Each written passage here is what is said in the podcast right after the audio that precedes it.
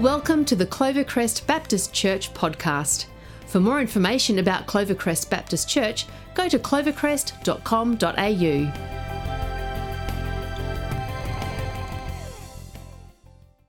but also everyone online. I know what it's like to be doing church online, and it's uh, not always easy. But it's great that you can be part of this. I love this topic that you're doing. I love this idea of restoration. I love the boldness of it. I love the truth of it. I love the hope of it. And so when Mike asked me if I'd share, we sat down over coffee and talked about it. And um, we had one thing in mind, but as I shared a bit about what else I'm working on at the moment and some deep reflection I'm doing on what's happened in my life over the last 20 years, Mike said, Well, maybe we could focus on that. You could tell your story. And so I, I, I went away, and I, to be honest, I struggled a little bit. I struggled a little bit because a lot of the things that I'm, have happened in my life haven't worked out the way I thought they would. I had plans, but they got broken. Not once, not twice, but over and over again. And in that moment, I had a choice to follow God and trust Him or shake my fist at Him. And I had that choice over and over again. And so I actually rang Mike and I said, Look, Mike, to be honest, not everything's been restored in my life. Things haven't worked out the way I'd planned. But God has been incredibly faithful and carried us through the darkest times. In fact, the writing I'm doing, I've just titled it Learning to Dance in the Darkness, because it's felt like relentless periods of darkness. And that wrestle with where is God. So I'm really grateful for a, a leader like this who says, you just go where God's leading you. And that's what I want to share with you. You see, it's not that I don't believe in restoration. I do. I've experienced it. And between God and man and this world, I believe in all of those things.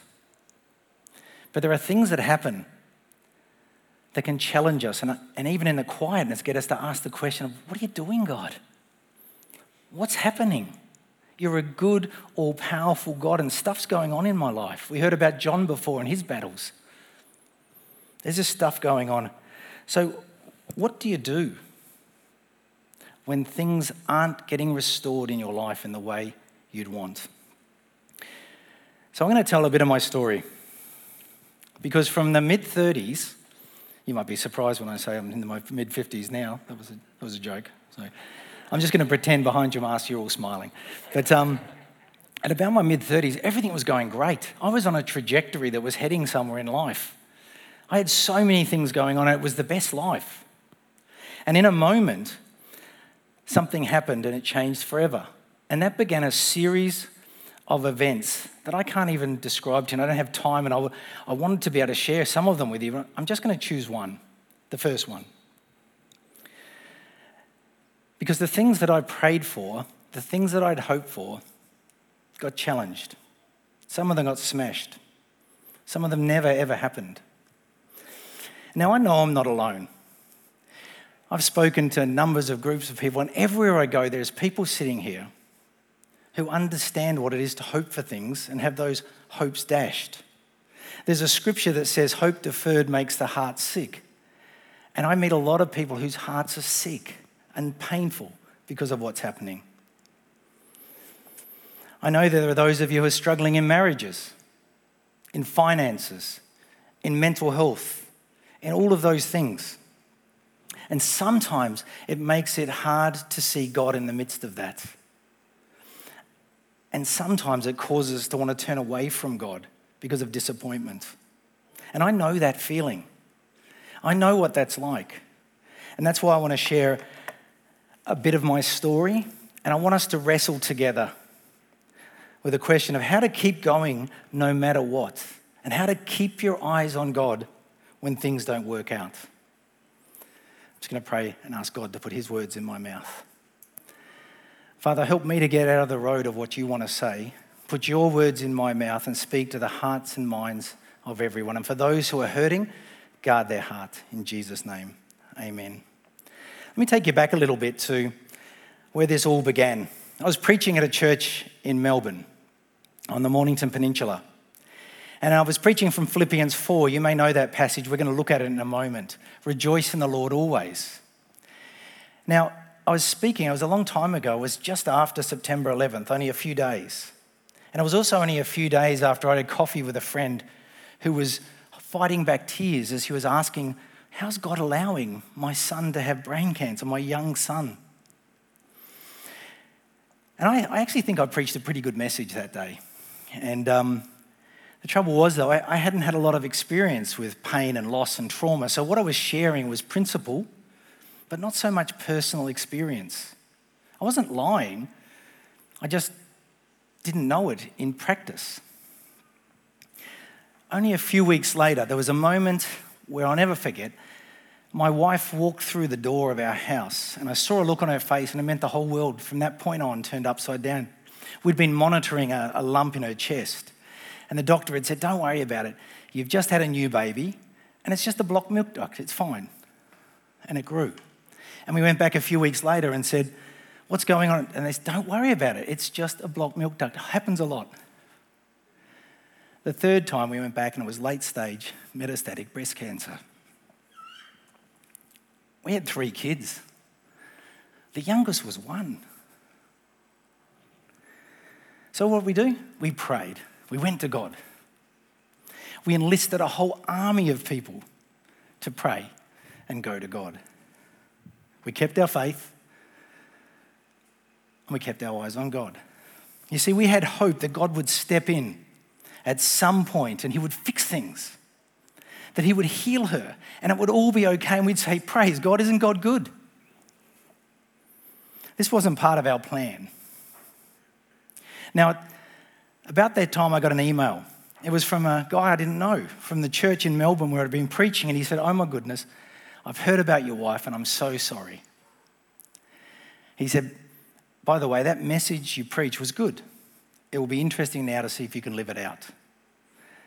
Sounds a little harsher than it was, but it's, um, it, was, it spurred me on. It spurred me on to go to that passage and to drill down and say, Is this true? Because if it wasn't, I should never have preached it. And how true is it when I'm facing the storm? And that's what I want to share with you. I sat in Philippians 4, and at first glance, it feels like that Bobby McFerrin song, you know, don't worry, be happy. I warn you, don't listen to that. I listened to that a couple of days ago, and I can't get it out of my head. I was going to sing it to you for a while, but I didn't know you very well enough, but you know. I think it's a useless bit of advice. At one stage, he says, I ain't got no girl, ain't got no style. No, got, I got, got no money, got no style, got no girl to make me smile. But don't worry, just be happy. It's sort of like, hang on, I'm broke, I'm daggy, and I'm alone, but you want me just to smile and be happy? And it felt like that in Philippians 4 a little bit when you first glance. And I thought, surely it's got to be different. So I looked up joy. What does it mean to rejoice in the Lord? Always. It had to be different than happiness because happiness is dependent on circumstances and changes in a second. And I came to the conclusion that the joy that's talked about here is a deep inner disposition of the soul. It's possible to be full of joy and to be crying your eyes out in pain. So let's have a look at this passage. I didn't meet the, the deadline for the uh, PowerPoint because I was uh, working on changing things up. But uh, if you've got your Bible, it's Philippians chapter 4.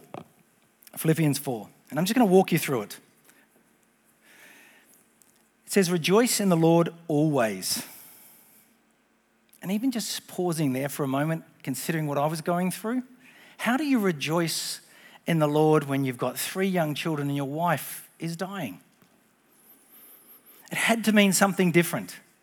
So I read it again and again and again. And you know what it says? It says, Rejoice in the Lord, not in your circumstances. It's crazy sometimes when people say, You just got to be positive, just believe. It says, rejoice in the Lord, not in your circumstances. But when? When do you rejoice in the Lord? Always. At every situation, you rejoice in the Lord. This isn't shallow and insensitive advice from a feel good preacher or an American singer. It's Paul. Paul, the one who followed God at great cost, who was persecuted, tortured, beaten, misunderstood. And here he is writing in the context of chains. He's in prison. Let me tell you now, what was happening in Paul's life, I guarantee, was not what Paul had planned. Paul was out there serving God and said, I'll do whatever you want, wherever you want to send me, whatever you want me to do. I want to go out there and I want to reach the world for you. And he puts him in prison or allows him to go into prison. And in that prison, Paul has a choice. He can shake his fist at God and go, I've had enough. I'm tired of the beatings. I'm tired of it. I've been trying to be faithful, but you haven't returned it. So I'm done. Or he could say, God, I love you. I've got no idea what you're doing, but I, I believe you and I trust you. And I know you can see the big picture. And so I'm just going to be f- faithful and I'm going to keep turning to you no matter how I'm feeling.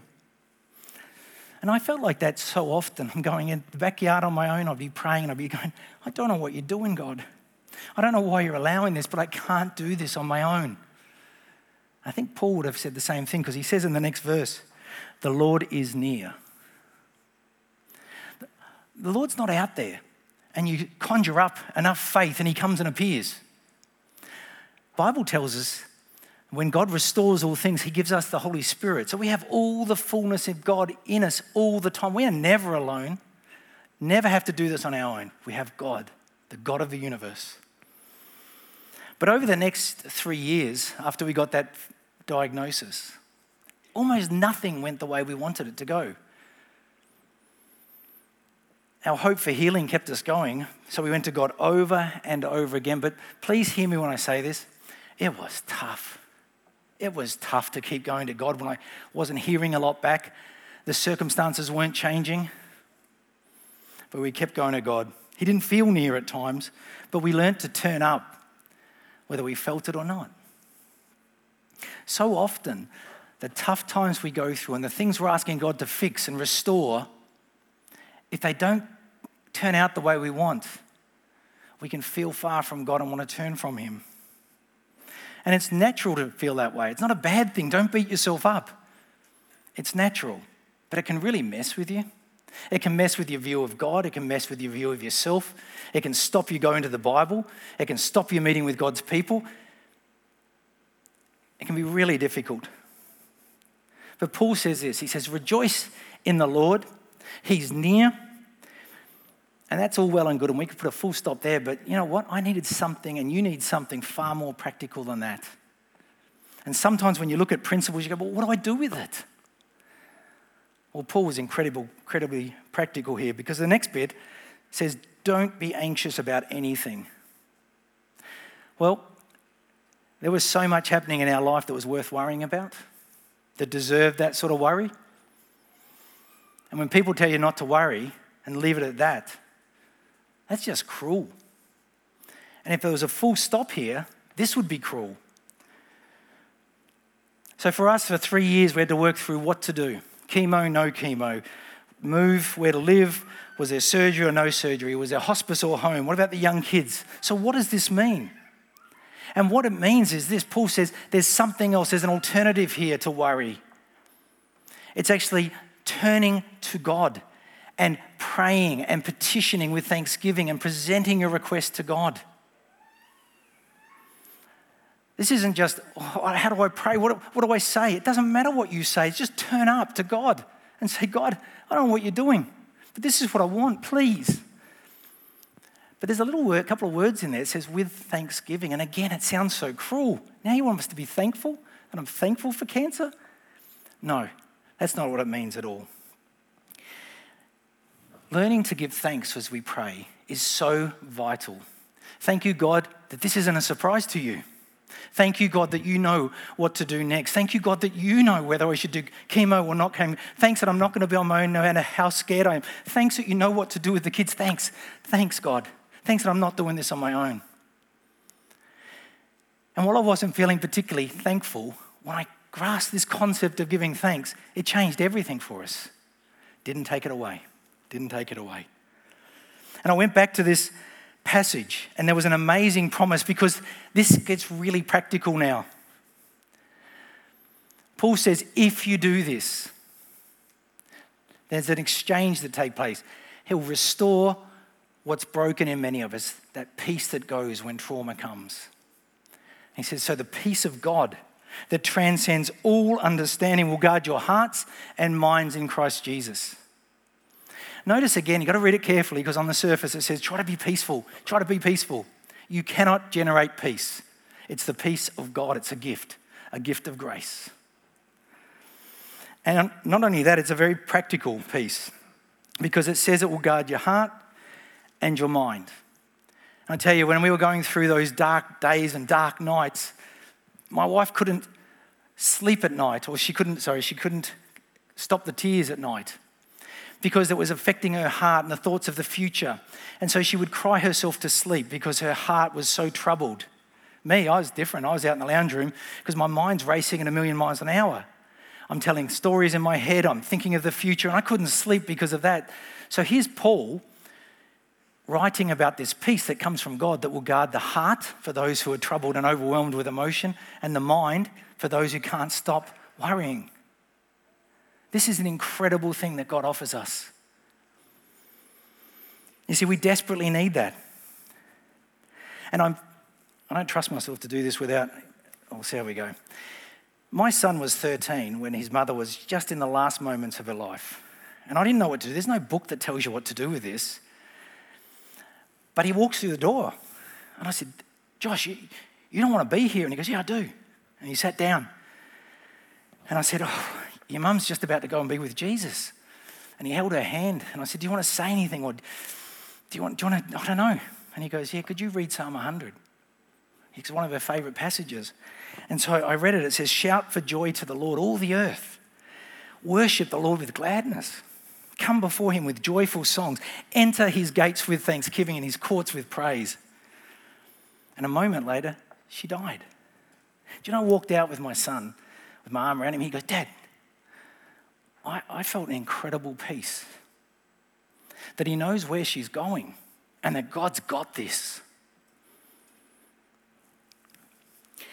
It doesn't take away the pain, it doesn't take away the hurt. But God is still there in the midst of it. And turning to Him and rather from Him changed everything. I desperately wanted God to restore her health. I wanted God to restore what was broken in our family because those years were just, just hard to explain what it was like and how it had turned upside down. So many things had changed. You will be wanting some things in your life to change. You will be hoping for things in your life to change. And praise God, we've got a God who can do it. I've seen God do the miraculous. And I've seen God sometimes not step in. We need to realize that God may not, for whatever reason, respond in the way you want.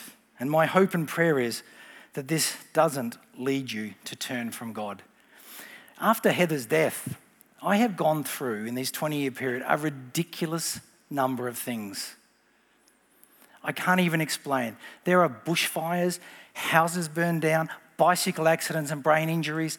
There is so many things, and just was relentless and over and over again. But it's this passage and this experience of God in the darkest time that's got me through. And it's allowed me to stand here and still talk about this amazing God. Most of the prayers were not answered in the way I wanted or the way I hoped. But that didn't mean God wasn't hearing my prayers and God wasn't active. Things didn't get easier because we were faithful in this over these years. But you know, I, I learned from the passage with Jesus in in uh, Gethsemane, where he said, Father, and he is sweating great, great drops of blood. He goes, I don't want to go through this. Please spare me this. Yet not my will, yours be done. Some people might think that's a lack of faith. I think you follow the example of Jesus, you're in good, good company. But by continuing to turn to God throughout all of these series of things, my little tribe and me, we haven't lost our way and we haven't taken our eyes off God. My children have walked through some of the most difficult things any child could experience. And our biggest concern when, when Heather was dying was what would this do to the kids' faith? Well, I went to Malaysia about a year after um, Heather died, and I was speaking at, a, at, a, at some gatherings. And the lady got to know my kids, 11 and 13 the two oldest one. I had a little four year old at that stage. she got to know the two little ones and she said, Hey, could, could, would they speak when you speak? Would they share? I said, About what? And she goes, Well, you're talking about rejoicing in the Lord. Maybe Ashley, my daughter, 11 year old, could do that. And Josh, she's 13. Maybe he could talk about the other passage, standing firm. I said, I don't talk from, ask them. And so she asked them, and they said yes. And we we're at this resort, and my daughter dashed off to the room and she got onto her knees next to the bedside table and she started writing her notes. Josh just swam in the pool. So my daughter came out and I saw her and she was incredulous and she walks over and she waits for Josh to swim up to her. She taps him on the head and he looks up. She goes, What are you doing? You're meant to be preparing. And he goes, I am preparing. And he takes and keeps going swimming. the next night when they stood up, this is what happened. I had no idea what I was going to say. My daughter was parroting me a little bit, things that she'd heard. But then she went off script and she goes, You know, it's really silly to think that you can rejoice. I really miss my mum. But, you know, in Job, and I'd never talked about this, she said, Job says, The Lord gives and the Lord takes away. Blessed be the name of the Lord. So I'm just going to keep following him. It's like, Oh my gosh, it's an 11 year old. Then my 13 year old gets up and he goes, Yeah, I was going to talk about stand firm, but I actually cry in my bedroom every night because mum's dead. And he says, I don't think you can stand firm on your own. I think you've got to lean on Jesus. The faith of a child who sees that God's still at work and doing amazing things. It's normal and very human to want to turn from God when your world falls apart and things aren't being restored, especially when others are getting up and we're going, Praise God, everything's working out. But that is when you need to turn to God the most and let Him carry you through because God has not, will not ever abandon us.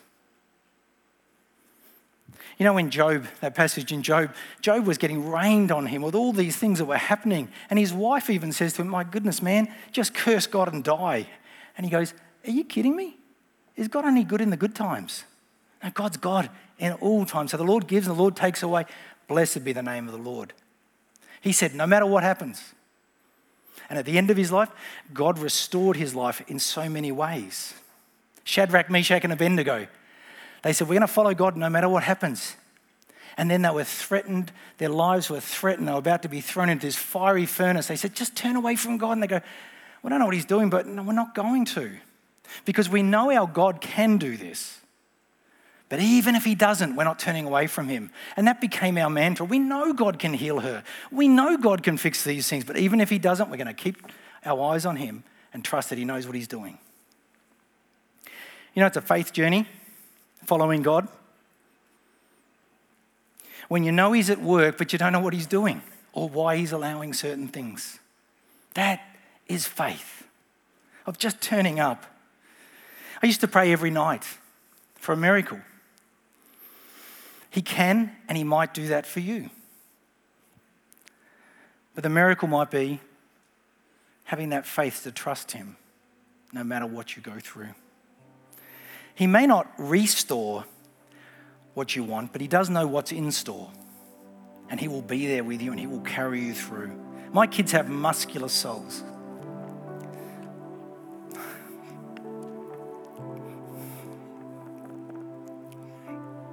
I got a great wife that I married last year. And I got a great job. I get to work in justice and, and do things that I think are going to make a difference in this country. But I don't want to stand here and say that makes up for all that I went through for 20 years. And that was the quid pro quo. You be faithful and we'll give you all this stuff at the end. But it demonstrates to me, I don't know why it happened, but God, it demonstrates to me God is faithful. He never leaves us or forsakes us. He knows what's in store for each one of us, and sometimes He restores things, and other times He doesn't. But He never stops loving you and He never stops working in your life. This week, I just encourage you to turn up with God, to hand things to Him, to maybe walk through Philippians. Turn to Him, and you will find, no matter what, no matter what you go through, there is a way to keep going and to keep your eyes on God, and it will make all the difference. Let me pray.